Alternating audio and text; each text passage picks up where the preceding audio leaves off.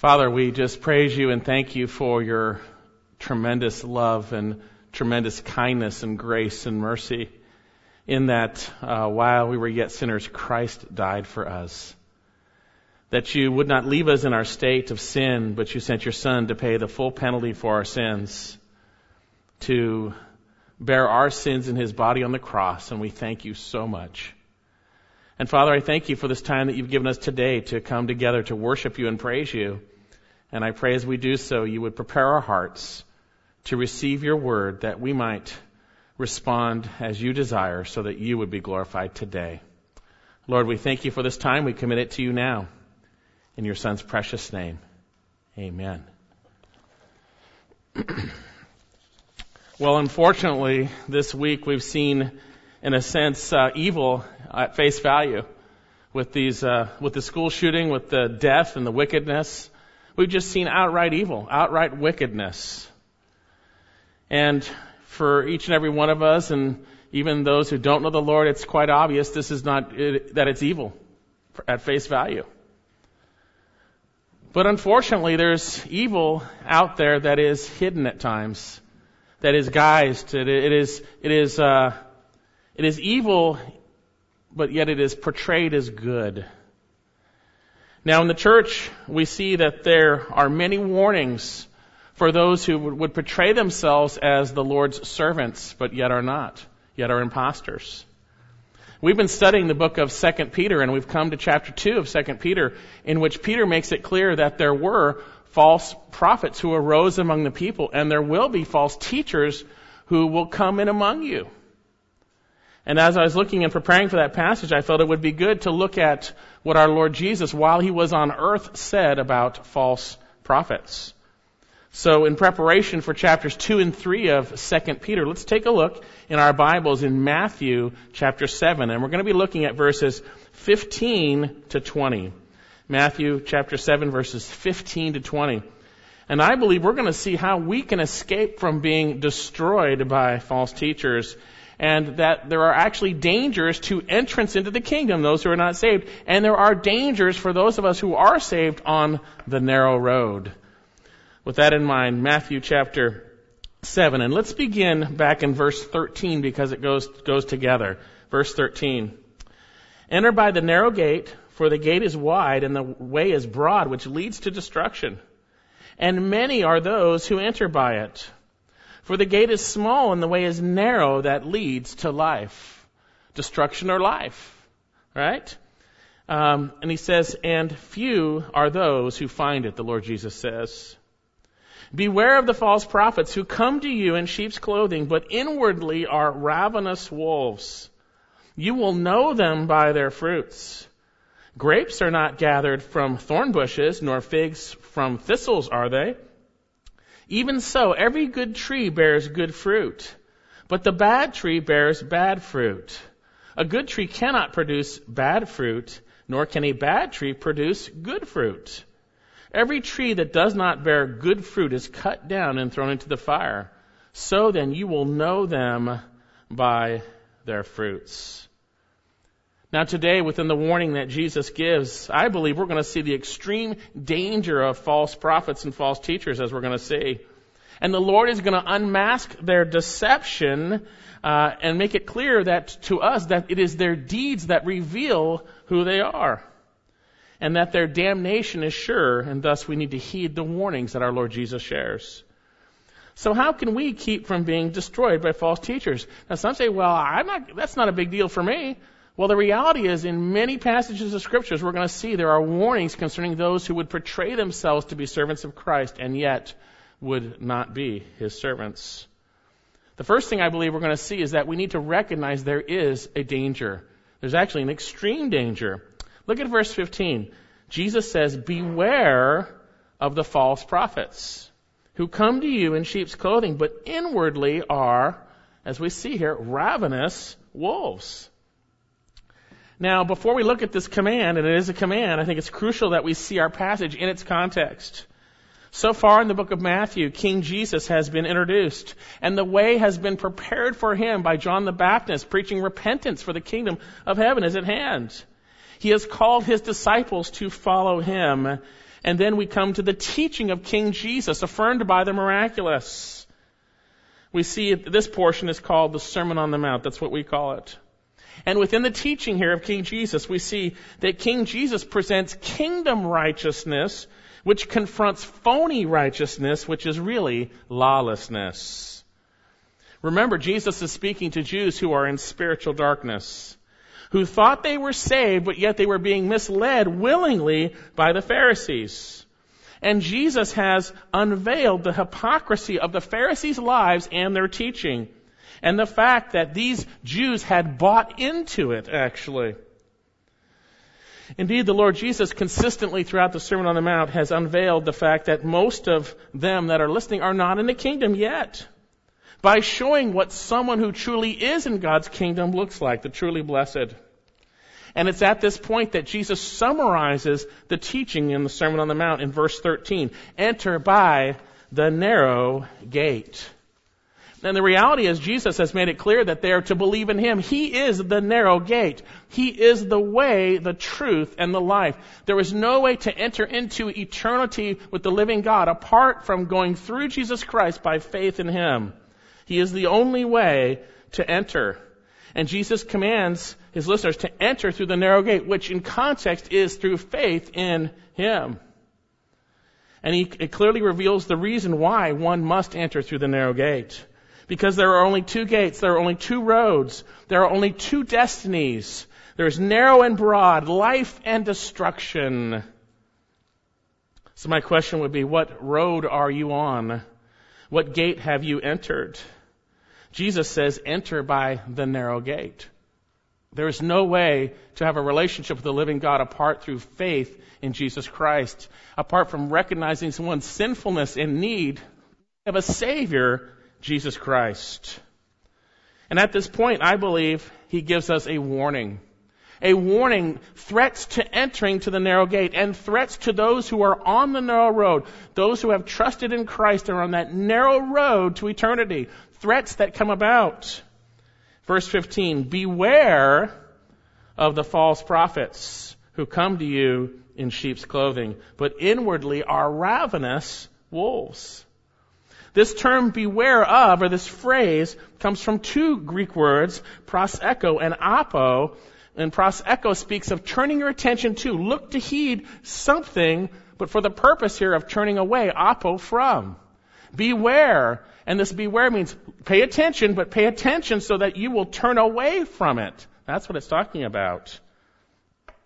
And what are we to, what are we warned about that we need to turn away from?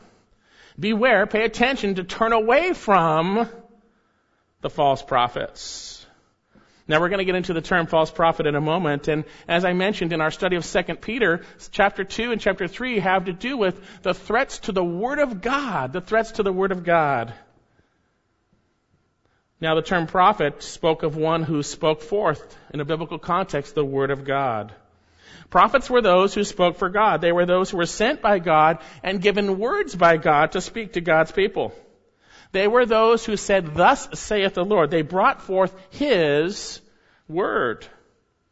An example, we see that in Jeremiah chapter 23, the Lord reproves the false prophets, those that He did not send, because they did not speak His word or turn His people from their sin. Jeremiah chapter 23 verse 22. But if they had stood in my counsel, the Lord shares, then they would have announced my words to my people, and I would have, and would have turned them back from their evil way and from the evil of their deeds. Remember what we saw last week in 2 Peter chapter 1 verses 20 to 21. But know this first of all, that no prophecy of scripture is a matter of one's own interpretation. For no prophecy was ever made by an act of human will, but men, moved by the Spirit of God, spoke from God, or moved by the Holy Spirit, spoke from God. Now, along with true prophets, there have always been false prophets. There have always been the false, along with the true. We've seen that. And that's what we're being warned about in this passage. Beware of the false prophets. The term false prophets, pseudo prophetes, it means false or untrue. They're not the real thing. They're not the real thing, but they are portray- portraying themselves to be such. they're portraying themselves to be such. Again, our passage in 2 Peter, which we'll look at, Lord willing, next week, but false prophets, chapter 2, verse 1, also arose among the people, just as there will be false teachers among you. You know, it's hard for us to recognize, as we're going to see, that there are bad people who are imposters, who portray themselves one way but are actually something different, and we are warned against that. Again, when we see outright evil, we spot it as outright evil, but yet there is evil that is, that is, that is covered. Evil in the context of imposters who would be false, as we're going to say, who will be false. Sadly, there were many false prophets in the Old Testament, and guess what? False prophets actually revealed where people's hearts were. Turn to Jeremiah chapter 5. Jeremiah chapter 5. Isaiah, Jeremiah, Lamentations, Jeremiah 5, verse 30. If people didn't love it, false prophets wouldn't have a hearing, would they? False teachers wouldn't have anyone listening if the people didn't love it. They didn't want to hear it. Jeremiah chapter 5, verse 30. An appalling and horrible thing has happened in the land. The prophets prophesy falsely, and the priests rule on their own authority. And my people love it so and my people love it so, the Lord says. But what will you do at the end of it? What will you do when it is manifest and there's judgment? That's the implication. Then I've shared uh, Jeremiah 23. Go down there a little bit. Jeremiah 23, verse 16. Thus says the Lord of hosts, Jeremiah 23:16, do not listen to the words of the prophets who are prophesying to you. They are leading you into futility. They speak vision of their own imagination, not from the mouth of the Lord. They kept saying, they keep saying to those who despise me, the Lord has said, you will have peace. There's a real key, as we're going to see in spotting bad guys, is when someone is in a not in a right relationship with God because of their sin, the bad guys say, hey, you're good. You're okay. Everything is fine. Everything is fine. And everyone who walks in the stubbornness of his own heart, they say, calamity will not come upon you. And you can look down at verse 20.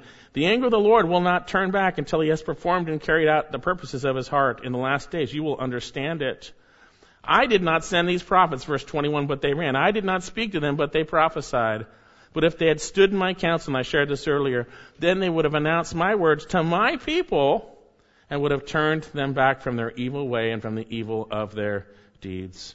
And you can just keep reading on and on, but you see the, the mindset of these false guys un, unveiled, unveiled.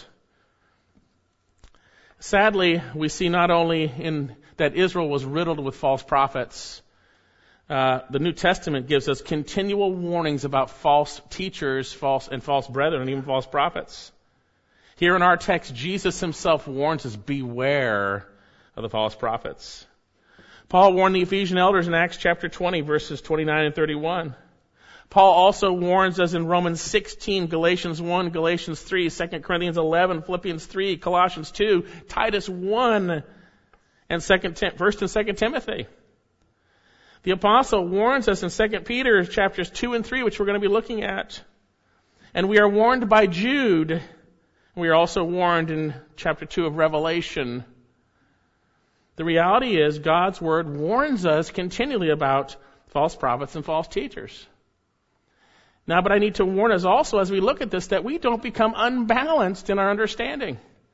Some people will hear a message like this about false teaching, and they'll spend they'll, their their Christian life will be focused on spotting things and doing all this stuff, rather than submitting to Christ and obeying Him and walking in His Word and just being aware when those things come about. If you find yourself after this message being all about looking for false prophets, something is wrong. We need to be aware, but that's not the focus here. The focus is we need to be aware of those threats to our walk with Jesus and our walk with our walk with Him. So with that in mind, yes, we're going to see warnings and we need to be aware, but it needs to be balanced in light of Scripture. Balanced in light of Scripture. I find often when things are unbalanced, you'll find one doctrine or one element being elevated above everything else. The reality is, Week after week, as we go through the Word of God, it's about walking with Jesus Christ, trusting and obeying Him. But yet there are threats to that that God warns us about, as we will see here. The reality is, along with His true voice through His Word by His true servants, there are those who falsely and deceptively proclaim and twist God's Word. And Jesus says here, beware of the false prophets. Now, why would God allow false prophets? We gain insight into that in Deuteronomy chapter 13. Turn to Deuteronomy 13. We gain insight into why he would allow people to speak falsely for his name. Why would he allow that? Deuteronomy 13. If a prophet or a dreamer of dreams rises among you, notice this idea of a rising among you. These false prophets, they, oh, they, they come up. They all of a sudden begin to appear. They arise among you and gives you a sign or a wonder, and the sign of wonder comes true. Wow, it even comes true. Concerning which he spoke to you, saying, Let us go after other gods which you have not known, let us serve them. You shall not listen to the words of the prophet, that dreamer of dreams. Notice what he says here in the second half of verse 3. For the Lord your God is testing you to find out if you love the Lord your God with all your heart and with all your soul. He allows that false voice there to see if you love Him or if you love that. If you love that. And again, I believe we're going to see here in our passage that false teachers, false prophets are a threat not only to entrance into the kingdom, but they are a threat to our walk on the narrow road as believers. You see, God's Word is what He brings us into a relationship with Him through the gospel, the truth concerning Jesus Christ, and false teachers, false prophets change that. They mess with it, or they lessen it. But they also attack the scriptures too in a way of lessening, demeaning, or whatever it might be, twisting so that we wouldn't grow in the grace and knowledge, or omitting so that we wouldn't grow in the grace and knowledge of our Lord. So here, we're going to talk about this in a minute, but notice he says, beware the false prophets who come to you in sheep's clothing. We'll look at the sheep's clothing in a second, but notice Jesus says, but inwardly are ravenous wolves. That is a very descriptive term. The term ravenous speaks of viciousness and destruction. And if you have ever seen an animal, you know, attack another animal, uh, if you've seen a wolf attack a sheep, whatever it might be, it is, it is, it, they destroy, they kill.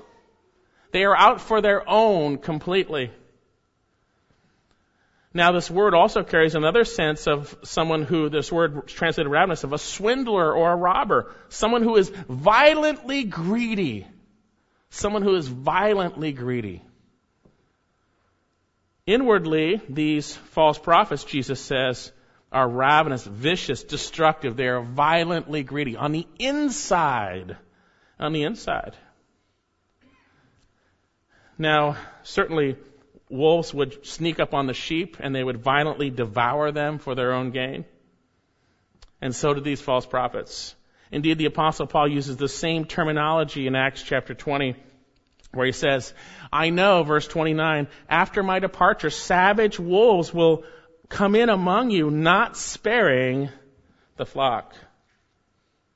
You can't see it here. But Jesus is saying on the inside they are violently destructive for their own greed. That's what's going on on the inside. And you see, it's hard for us to, to think someone is that evil unless there are outward realities that seem to show that, like the, the, the horrible evil we saw in Florida. But there is evil. But here it is hidden, as we're going to see. It is on the inside. And they are eternally dangerous. They're eternally dangerous. Remember, this command comes right after enter the narrow gate, because the wide gate, the broad road, leads to destruction. Beware of false prophets who come to you in sheep's clothing, but inwardly are ravenous wolves. Warning. Warning. There are threats to your walk with Jesus Christ. There are threats to your walk with Him. As we've seen in 2 Peter, it is by God's word that we have everything we need pertaining to life and godliness, but yet there are those who would subtly twist, change, lessen, or omit so that you would be threatened. And it's for their own benefit. Now I ask you today, where is the genuine concern these days in churches for false teachers? Now I'm not talking about bandwagon churches or ministries that focus all their teaching on pointing out false teachers and stuff like that. I'm not talking about that. Sadly, that concern is not balanced. And these churches draw in the externalists who, who desire to hear about bad guys rather than to have their own lives changed that they would love and walk rightly with Christ. But where is the concern? Where is the concern? I rarely hear of elders in churches who are protecting the flock by silencing storytellers and movie clip preachers from the pulpits. Rather, elders are allowing false teachers or deceived brethren to shipwreck the faith of believers all the time. Now it seems this way in the evangelical church, the seminary, seminary I went to, the same thing. Seem to be unconcerned about what Jesus says turn your attention to get away from. To get away from. Take heed to get away. Turn to Philippians chapter 3. And again, there are many warnings, but these warnings are not here so that we would be focused on the warnings and focused on false teachers. We're to turn away that we would be trusting and walking with Jesus Christ. We're not to be false teacher hunters and focusers, right? We should be trusting Jesus Christ and aware of those threats to our walk with Jesus Christ. Aware of those threats. Philippians chapter 3. Finally, my brethren, rejoice in the Lord. To write the same things again to you is no trouble to me, but and it is a safeguard to you. Beware of the dogs, beware of the evil workers, beware of the false circumcision. Beware. Watch out. Watch out. In 1 Timothy chapter 4, the apostle Paul tells Timothy that he would be a good stu- a good servant of Jesus Christ in pointing out these things to the brethren. So let me ask you this. Have you ever grasped the danger associated with those who would pervert, lessen, or twist God's word? Those who would leave out or, or not share completely what God would have, have, would have in His word? We need to turn our attention away from these. We must recognize, first of all, there is great danger. And you say, okay, I understand that. There's danger here. I, understand that. But how can I have a balanced view and spot these false teachers when what Jesus says is happening on the inside? He says internally they're bad guys. I can't see what's inside you. I can't see what's inside them. How can I know and understand who they are? Well, notice first of all, God reveals their true nature. They are counterfeits. Again, verse 15. Beware of false prophets, the false prophets, who come to you in sheep's clothing, but inwardly are ravenous wolves. You know, folks, it is easy to spot outright heresy. It is easy to spot the denial of Christ. It is easy to spot the cults. But it is not so easy to spot those who look like his shepherds, who look like it but are actually not on the inside. Beware the false prophets who come to you in sheep's clothing. Now the term sheep's clothing describes the fact that they are imposters. Imposters. The term sheep's clothing, or would be a shepherd's garb, a shepherd's garb, would be the woolen outer garment that a shepherd would wear. They are dressing up as shepherds. They are portraying themselves as shepherds. Making themselves out to be shepherds of God's flock. They portray themselves to be genuine shepherds. Beware of the false prophets who come to you in sheep's clothing. The reality is there are imposters. There are imposters. Look at Jude. This is right before Revelation in the end of your Bibles. In Jude, right before Revelation, one chapter, uh, Jude is writing and he shares the danger. And again, you know, we've shared, because there's many passages about false teachers, we've shared that here from the pole because it's in scripture. But we are not to be focused on that and be the, the false prophet hunters. We are to recognize there are dangers to our walk with Jesus Christ and beware, and beware. Jude, uh, verse 3 in Jude.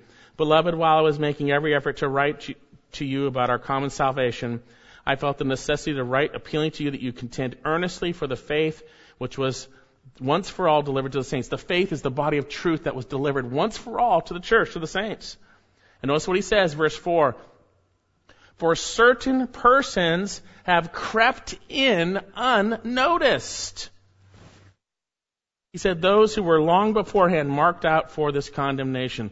Ungodly persons who turn the grace of God into licentiousness and deny our only Master and Lord Jesus Christ. People have crept into the church. Jude was saying, by his Spirit's empowerment, by his, by his inspiration, there were those who would creep into the church and they would turn God's grace into a license to be sinful. And a license, you see? 2 Timothy chapter 3, verse 13, but evil men and impostors will proceed from bad to worse. And impostors, deceiving and being deceived. Turn to 2 Corinthians 11. 2 Corinthians 11.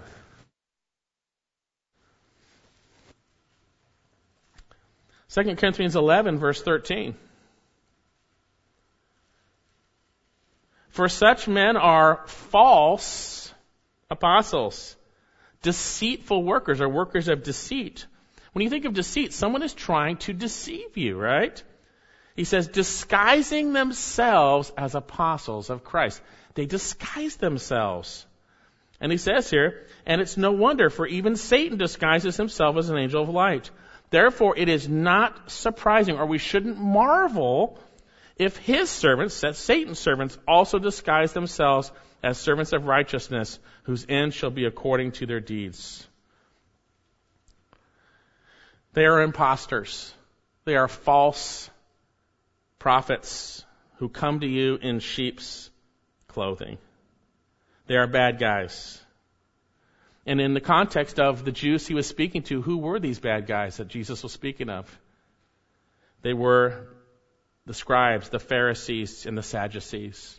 All of them who portrayed to be the Lord's shepherds. Those who would be leading the Lord's people.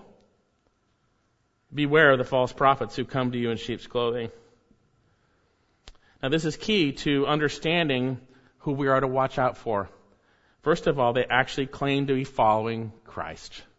They're going to be claiming the Lord. Okay?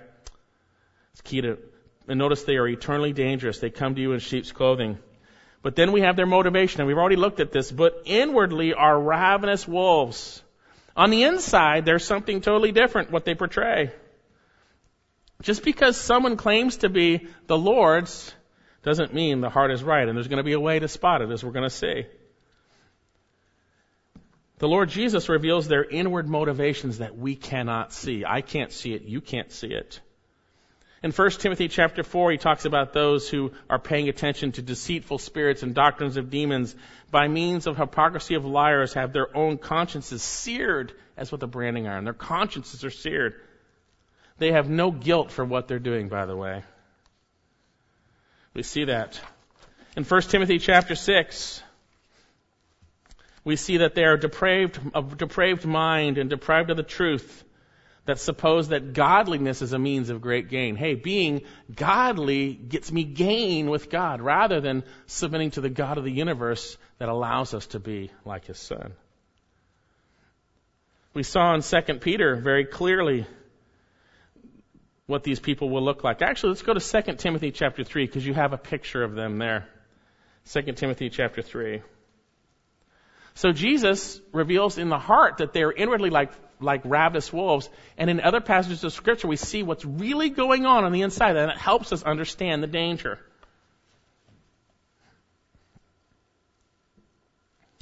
Second Timothy chapter three.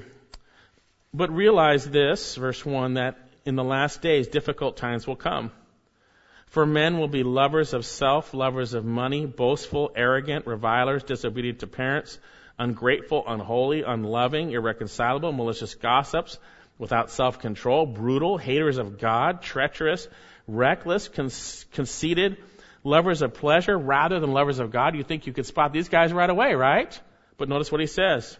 Holding to a form of godliness. They have this external godliness. They hold to a form of it. Although they have denied its power and avoid such men as these. Beware to turn away. Avoid them. For among them are those who enter into households and captivate weak women weighed down with sins led on by various impulses, always learning and never able to come to the knowledge of the truth. And just as Jannes and John, Jannes and Jambres opposed Moses, so these men oppose the truth. Men of depraved mind, rejected as regards the faith, but they will make, will not make further progress, for their folly will be obvious, obvious to all as it was with those came to be. And then skip down to verse 13. But evil men and impostors will proceed from bad to worse, deceiving and being deceived. It's just the reality. But we can't see the heart, but God shows us what it is. Turn to 2 Peter, and this is what we're studying right now in our, in our study of 2 Peter. Turn to 2 Peter chapter 2. I'm not going to read the whole, the whole chapter, but I want to point out some pieces here that show where the heart is at in these bad guys. In verse 2, and many will follow their sensuality, and because of them the way of truth will be maligned. And in their greed, they will exploit you with false words. They're going to mess up. They're going to mess up the Word of God. They're going to twist it. They're going to change it. And notice down in verse 10, especially those who indulge in the flesh and corrupt desires, despise authority, daring, self-willed, they do not tremble when they revile angelic majesties. Look it down in verse 14, having eyes full of adultery that never cease from sin, enticing unstable souls, having a heart trained in greed, accursed children, forsaking the way, the right way they have gone astray pretty descriptive of where the hearts are at in these people who claim to be shepherds for Jesus Christ, claim to be shepherds for God. We already saw in Jude that men will arise among them, where people have crept in unnoticed. And then look at Acts chapter 20, Acts chapter 20, verse 29. The Apostle Paul's final words as he's saying uh, his farewell to the Ephesian elders. Acts chapter 20, verse 29. I know that after my departure, savage wolves will come in among you, not sparing the flock.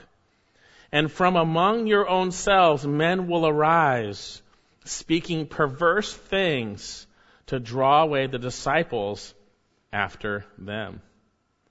Here we see another motive of the false teachers. It's greed and lust, and then we have them, the desire to have people follow them. It's another internal motive. So then, there are vile men and women who appear to be on the outside as shepherds of Christ. They promise people freedom, but they themselves are slaves to sin. Outwardly, they look like God's shepherds, but inwardly, they are incredibly wicked. But remember, we cannot see the heart. We can't see it. What we can see is that they are externally in shepherd's garb. So then, we need to understand, first of all, that those who look like genuine shepherds of Christ we are to beware because inwardly they are ravenous wolves. Well, how do we, how do we determine then? Is everyone who says they're a shepherd of Christ a bad guy? Well, I praise the Lord. The Lord Jesus shares here specifically how you can spot them. There's no doubt here how we are to spot them. Notice what he says in verse 16 back in Matthew chapter 7. You will know them by their fruits. Grapes are not gathered from thorn bushes, nor figs from thistles, are they? Even so, every good tree bears good fruit, but the bad tree bears bad fruit. A good tree cannot produce bad fruit, nor a bad tree produce good fruit. He says, you will know them. You can't see the wickedness on their hearts, which Jesus has revealed because he's God and he sees it. But you, we will know them by their fruits. The term know, epignosis here speaks of a, a full knowledge. In, in the context of relationship, I'm going to see it. I'm going to know it by what I see. You will know them by their fruits. And notice at the end, verse 20, so then you will know them by their fruits. Jesus is making a very simple point here as we're going to see that the fruit of those false prophets will reveal who they truly are. And notice he illustrates it. Uh, you will know them by their fruits. Verse 16.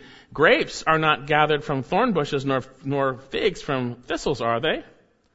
The obvious rhetorical question. You don't get a grape from a thorn bush, or figs from thistles. Thorn bushes spoke of prickly weeds. Thistles spoke of a three-pronged, uh, pointed, uh, prickly, thorny plant. Jesus illustrates how these false teachers, they are like thorny weeds. They're going to get you. They're going to, you know, if you ever put your hand in an area of thorns, boom, right? So he gives us an eternal principle concerning one's fruit will reflect one's true nature. Now this is about false teachers, but there are applications for each and every one of us. The fruit of your life will, will, will reveal what nature you really are, who you are really from. You see, he uses an analogy from his own creation. Good trees bear good fruit. Bad trees bear bad fruit. Verse 17.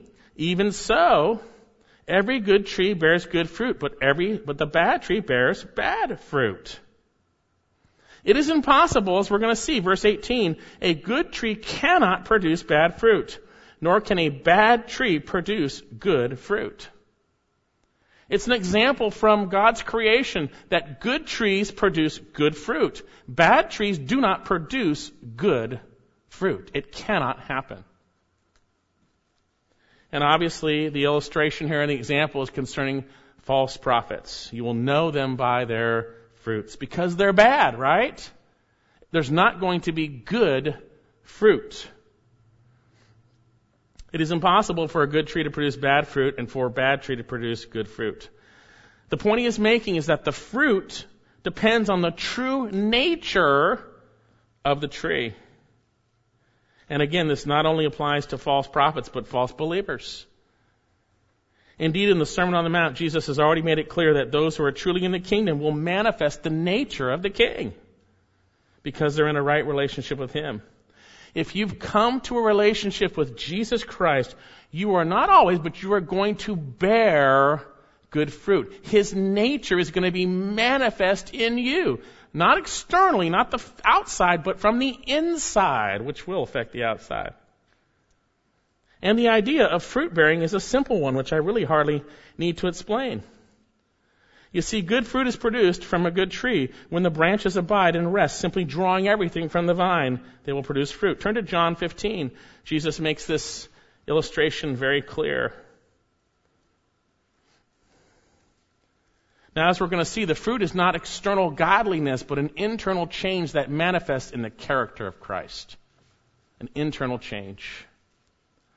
John 15, Jesus says, I am the true vine, my Father is the vine dresser. Every branch in me, now it's an analogy, that does not bear fruit, he takes away. And every branch that bears fruit, he prunes it, that it may bear more fruit. You are already clean. That's speaking of being saved. That was, you see that back in chapter 13, speaking to his disciples. You're already clean because of the word which I have spoken to you.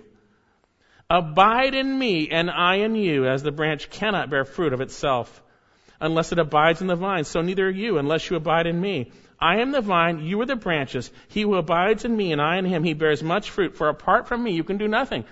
False prophets and teachers are not abiding in Jesus Christ. So there is no good fruit that will come from it. There's false fruit, there's fake fruit, but no good fruit. And the same thing for each and every one of us. When we trust in Jesus Christ because we have a relationship with Him, when we obey Him, His, His Word works in our hearts to manifest the character of Christ in relationships. There is fruit that is produced when we abide in Jesus. Now notice the parallel teaching for this in, uh, in Luke chapter 6. This is the parallel to our portion in Matthew 7. Turn to Luke chapter 6. Very interesting parallel in Luke chapter 6 verse 42. Because we're going to see that the fruit that is produced really is, is the result of God's Word working in the heart that responds rightly. We're going to see that. Luke chapter 6, 42. Or how can you say to your brother, Brother, let me take that speck that is in your eye. Let me take out that speck that's in your eye when you yourself cannot see the log in your own eye. You hypocrite! First take out the log of your own eye, and then you'll be able to see clearly to take the speck out of your brother's eye. For there is no good tree which produces bad fruit, nor on the other hand a bad tree which produces good fruit. He was confronting the Pharisees who were very religious and they were pointing out everyone's sin. And he's saying, wait a second, you're hypocrites. How can you point, take that speck out when you have this log in your eye? You need to have that dealt with first. Because no good tree, uh, there is no good tree which produces bad fruit, nor on the other hand a bad tree which produces good fruit. That's verse 43. Verse 44. For each tree is known by its own fruit. For men do not gather figs from thorns, nor they pick grapes from a briar bush. The good man out of the good treasure of his heart, notice the description, brings forth what is good. It's a changed heart. And the evil man out of the evil treasure brings forth what is evil. You just saw the insides that Jesus spoke about in the false teachers, but we can't see it, but it's going to manifest in their deeds. For out from his mouth, for from the mouth speaks what fills the heart. And notice what he says, verse 46, very important. And why do you call me Lord, Lord, and not do what I say? Everyone who comes to me and hears my words and acts upon them, I will show you what he is like. And that's the illustration of one who built their house on the rock, who hears the word and they're stable. And those who hear but don't obey because they're not changed, they're heading for destruction. Jesus equates good fruit with obedience and hearing the word and acting upon it. If you are a true believer, you receive God's Spirit and the ability to understand and know His Word and apply it to your life on a daily basis. And as we trust Jesus, there's going to be a manifestation of good fruit in our lives. Not always, but there will be fruit. Good trees cannot produce bad fruit. Bad trees cannot produce good fruit. Look at Galatians chapter 6 or 5. We know this passage, Galatians 5:22. But the fruit of the spirit is what? Religiosity, legalism. No, not at all. Finger pointing at everyone. No. But the fruit of the spirit is love. Love. You'll know them by their fruits. Love, joy, peace, patience, kindness, goodness, faithfulness, gentleness, self-control. Against such things there's no law. You'll know them by their fruits. Right? In uh, Ephesians chapter 5, we are to walk as children of the light. Because the fruit of the light consists of all goodness, righteousness, and truth. Philippians 1 verse 11, the fruit of righteousness comes through Jesus Christ. Colossians chapter 1, we see the worthy walk of a true believer. It is going to be pleasing and it will be bearing fruit in every good work. Colossians 1:10. If your life is not manifesting the fruit of genuine trust in Jesus Christ and his word working in you, maybe you're not the tree you thought you were. Good trees do not produce bad fruit. Even so, every tree bears good fruit, but bad tree bears bad fruit. Now think about it. Sometimes that fruit bearing takes time, doesn't it? You don't go out in your backyard and see an orange on your orange tree right away that day. There is a process that you see, but eventually you see that is good fruit. That is good fruit. He says a good tree cannot produce bad fruit, nor a bad tree produce good fruit. You can spot the false by the fruit. That's what he's saying. And the same goes for false believers. If there is no genuine love in your life through obedience to the Word of God, not in a hypocritical, self righteous way, but a genuine love for God and His Word and His people, maybe you're not the tree you thought you were. Maybe you're not the tree you thought you were. Even so, every good tree bears good fruit, but the bad tree bears bad fruit. Now, concerning these false guys, I think there's a few ways in which you can spot them. There is character in their deeds, bad fruit in their deeds. There's bad fruit in their words, and there is bad fruit in their converts. I think we're going to see that. We've already seen in the Sermon on the Mount earlier in chapter 6 that the bad guys that have bad fruit, that pretend to follow Jesus, are those who want external accolades for their religiousness. Look back at Matthew chapter 6. Bad fruit is wanting people to see you religiously. That's bad fruit. That's bad fruit. Chapter 6 verse 1, beware of practicing your righteousness before men to be noticed by them. Beware. You better watch out if that's what you're doing.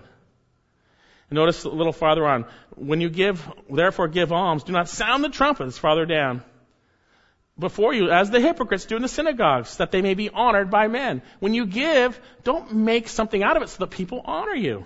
That's bad fruit. Bad fruit.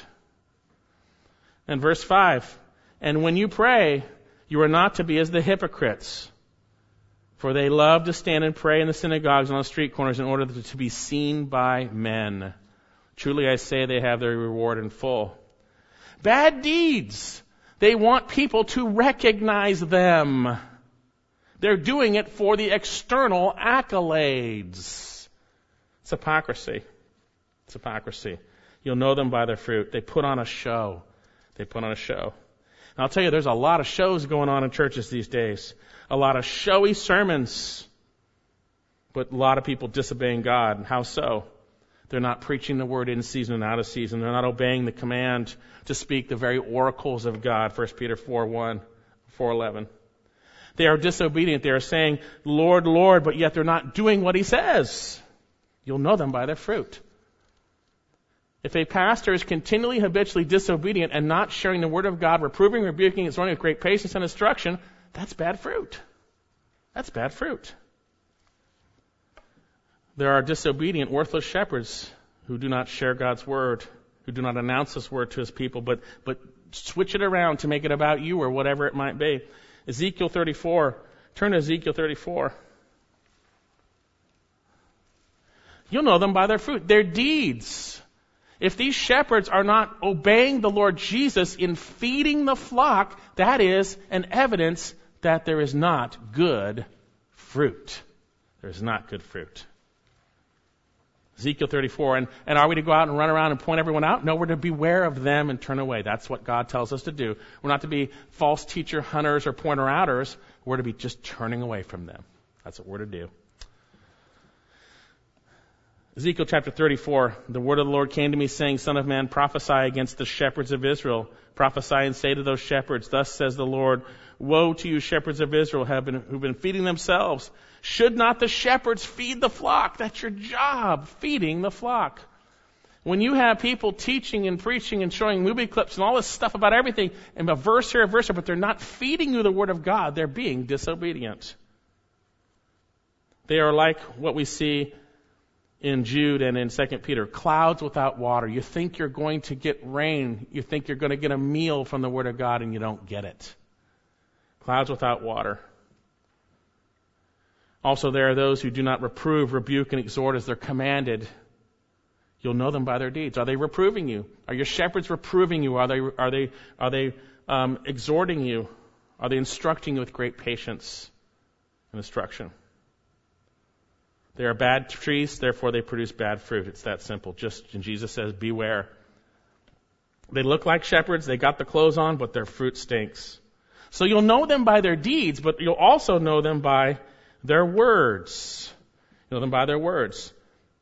They will say, Lord, Lord, but they won't obey. We saw in chapter, 2 Peter chapter 2, they will secretly introduce destructive heresies in 2 Peter chapter 2 verse 3, and in their greed they will exploit you with false words. You'll know them by their deeds. You know them by their words. In their greed, they will exploit you with the term false there is uh, plastos. It's where we get our word plastic. Molded words they will exploit you with. And look at a sermon these days in many evangelical churches. They are just molded words to make you feel good about your relationship with God. There's no conviction of sin. Beware. Beware. 2 Peter chapter 3. Turn there, 2 Peter chapter 3. And again, we only teach about this when we come to it in the Word of God, and that's where we're at in 2 Peter. We're, this church is not about pointing out false teachers and all this stuff, but when we get to it, we teach it. So therefore, we also ought to not be about pointing out false teachers everywhere. We ought to be about following Jesus Christ and obeying His Word and bewaring. 2 Peter chapter 3 verse 15. And regard the patience of our Lord to be salvation, just as our beloved brother Paul, according to the wisdom given to him, wrote to you. As also in all his letters, speaking of things in which some things are hard to understand. There are elements of scripture that are difficult. But notice what he says, which the untaught and unstable distort. They distort the word of God. You'll know them by their words as they do the rest of the scriptures to their own destruction. You therefore, beloved, knowing this beforehand, knowing there's going to be people who distort the word of God, you know this beforehand. Be on your guard lest you be carried away by the error of unprincipled men you fall from your steadfastness. Take heed, you who stand, lest you fall. You could be carried away by it. It's very seductive. Titus chapter 1, uh, he says there are many rebellious men, empty talkers, deceivers, especially the circumcision, who must be up, up silenced because they're upsetting whole families, teaching things they should not teach for sordid gain. You'll know them by their deeds. You'll know them by their words. Jude talks about them turning the grace of God into licentiousness. They talk about the grace of Jesus Christ, the cross of Jesus Christ, but they use that in a way that makes you feel okay about your sin. You can go on and live your life in sin and you're okay. That's not right. Jesus saved us from our sin and he saved us to become more like him. And he's doing that. And bad guys will take you hostage. Beware. Colossians chapter 2, verse 8. Turn to Colossians 2. Galatians, Ephesians, Philippians, Colossians, Galatians, Gepsi. Colossians 2. See to it that no one takes you captive. That's a takes you prisoner, captive. Through what? Philosophy and empty deception according to the traditions of men, according to the elementary principles of the world, rather than according to Christ. There are false guys who will use the world's principles, they will mix it in with the Word of God, and they will try to take you captive because it appeals to your flesh, it appeals to your old man or woman, it appeals to that. Be on guard. You will know them by their fruits. Acts chapter 20, speaking perverse things to draw away disciples. Very subtly twisting things, very subtly to pull away disciples after themselves. You will know them by their fruits. They're bad trees, therefore they produce bad fruit. Jesus says you can spot them. You can spot them spot them if you're willing. Well, there's one last area I believe you see that, that we'll see there's bad fruit, and that is fruit in their converts or followers. You see, the fruit of the ministry of false prophets is false converts. The fruit of the ministry of false prophets and false teachers are those who name Jesus' name but yet don't obey him. Lord, Lord, but don't obey. That's the fruit. Again, look at uh, Luke chapter 6. Let's take a look there. Luke chapter 6. Verse 43 For there is no good tree which produces bad fruit. On the other hand, a bad tree which produces good fruit.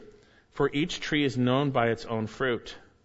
For men do not gather figs from thorns, and they pick grapes from a briar bush. The good man out of the good treasure of his heart brings forth what is good. The evil man out of the evil treasure brings forth what is evil. For his mouth speaks that which, is, which fills his heart. And why do you call me Lord, Lord, and not do what I say? That's the bad fruit. Everyone who comes to me and hears my words and acts upon it, I'll show him what he is like. And then look in our passage back in Matthew. The very next section is the bad fruit. The very next section. Look in Matthew chapter 7, verse 20, and I'm going to read forward. So then you will know them by their fruits. And he's going to explain what their fruit is. Not everyone who says to me, Lord, Lord, will enter the kingdom of heaven, but he who does the will of my Father who is in heaven. Those who are teaching and preaching God's word focused on Christ, rightly divided by the Spirit of God, for the true believer are going to they're going to respond and grow in the grace and knowledge of Jesus Christ. The false person is going to say, Lord, Lord, I think I'm good with you. Notice what he says. Not everyone who says to me, Lord, Lord, will enter the kingdom of heaven, but he who does the will of my Father who is in heaven. Many will say to me on that day, the Lord says, Lord, Lord, did we not prophesy in your name and you cast out demons and you perform many miracles? Then I will declare to them, I never knew you. Depart from me, you who practice lawlessness or sin. Therefore, everyone who hears these words of mine, he gives the illustration and acts upon them. The fruit of false teachers is a bunch of converts that don't obey Jesus. That's it. They go to the same churches, they hear the same messages. Now, certainly, you can have a good church with the word going out and people who aren't obeying because they're not truly saved. recognize that. But the fruit of false teachers are those who are just like them. They don't obey the Lord. Jesus says you can spot them. Back to our passage. Notice they're destined for eternal fire. Verse 19, Matthew chapter 7. Every tree that does not bear good fruit is cut down and thrown into the fire. Cut down, thrown into the fire. You might remember from Matthew chapter 3 that uh, John the Baptist makes clear that the axe is at the root of the tree, that judgment is about to come to those who are phony baloney Christians. Judgment's about to come. Let's turn there, Matthew chapter 3. If you're a phony baloney Christian, as evidenced by bad fruit, you're on the precipice of, of judgment. Matthew 3, verse 7. But when he, this is John the Baptist, saw many of the Pharisees and Sadducees coming for baptism, he said to them, now he knew they were phony baloney, they're hypocrites. Religious on the outside, inside wicked, right? You brood of vipers, or you, you, you, you, you brood of vipers, who warned you to flee from the wrath to come? Therefore bring forth fruit in keeping with repentance. Or do not suppose that you can say to yourselves, we have Abraham as our father. For I say to you, God is able to make, able from these stones to raise up children to Abraham. And the axe is already laid at the root of the tree. Every tree that therefore does not bear good fruit is cut down and thrown into the fire. Sounds familiar, right? As for me, I baptize you with water for repentance, but he who is coming after me is mightier than I, and I am not fit to remove his sandals. He will baptize you with the Holy Spirit and fire, and his winnowing fork in his hand, he will thoroughly clear the floor, flesh, threshing floor, for he will gather wheat into the barn, and he will burn up the chaff with unquenchable fire. Good trees produce good fruit. Bad trees produce bad fruit. If you're a bad tree, you're going to be cut down and thrown into the fire. It's that simple.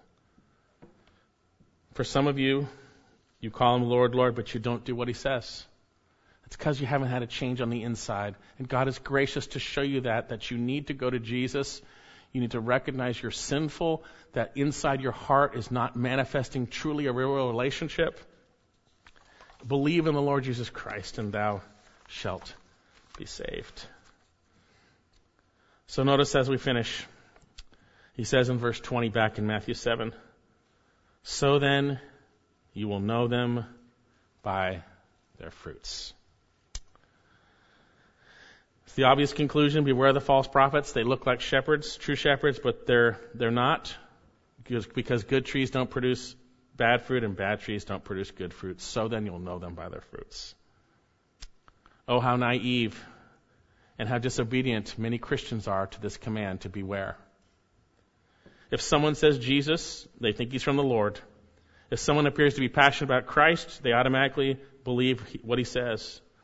Oh, he's so spiritual. They re- and they follow these people. But we are to beware. We are to beware. You'll know them by their fruits. So today we've seen Jesus warn us about the dangers to entrance to the kingdom and also the dangers for those on the narrow road. So how does this apply to us? First of all, the most obvious principle is that good trees do not bear bad fruit and bad trees don't bear good fruit. Let me ask you today, are you in a church where the pastor's fruit stinks? Where he doesn't preach the word? Where he substitutes stories for his own, for, in his own wisdom for the word? Where he doesn't address sin? where there is rampant disobedience in the church that is not addressed, it's bad fruit. Of course, he says he loves Jesus. Of course, he wants to evangelize. That's the fake, phony shepherd suit. It's the fake, phony shepherd suit. Are you in a church where the pastor has introduced destructive heresies such as the shack or purpose driven life? Beware. Turn away from these men. They're dangerous. You'll know them by their fruits. We need to recognize how dangerous false teachers and false prophets are, and we need to see it and turn away from them. Some of you are entertaining things on TV. Confess your sin, turn away from them. There are people on TV that are very bad. The fruit is very obvious when you hear the message they're giving. Very bad. Turn away. Some of you are reading books that are very bad. It's bad fruit. The people are bad, what they're saying. Confess your sin, turn away from them. And some of you are actually in their churches. confess your sin, turn away. Beware of false prophets who come to you in sheep's clothing, but inwardly are ravenous wolves. Well, how else does this apply to us? In a general sense, if you claim to be a true believer, there should be fruit. If you have been saved by Jesus Christ, if you have truly trusted in Jesus Christ and you have been born again, you've received a new life, you're, you're, you're a new creation in Christ, there's going to be his character manifest in your life. You're, a good tree doesn't bear bad fruit. And that character is not simply religious deeds externally or knowing God's word or coming to church. That character is the manifestation of His character love, joy, peace, patience, goodness, kindness, self control. There's going to be a manifestation of the life of Christ in you. Are you a good tree or a bad tree? You see, if you're a bad tree like all of us were, you're still in your sin. And what's going on in your heart manifests in your life. And God is gracious. He sent Jesus to die for your sins. If you trust in Him, He will save you. And you will then, when you trust Jesus, bear good fruit. Let's pray.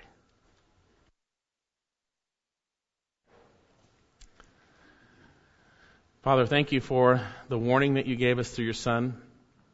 I pray that we would not be wrongly, overly focused on these things, but that we would look and see and turn away. I pray for anyone here who is dabbling with those who are false, whether it's through TV, books, whatever it is, that they would spot the fruit of deeds and words and converts and turn away.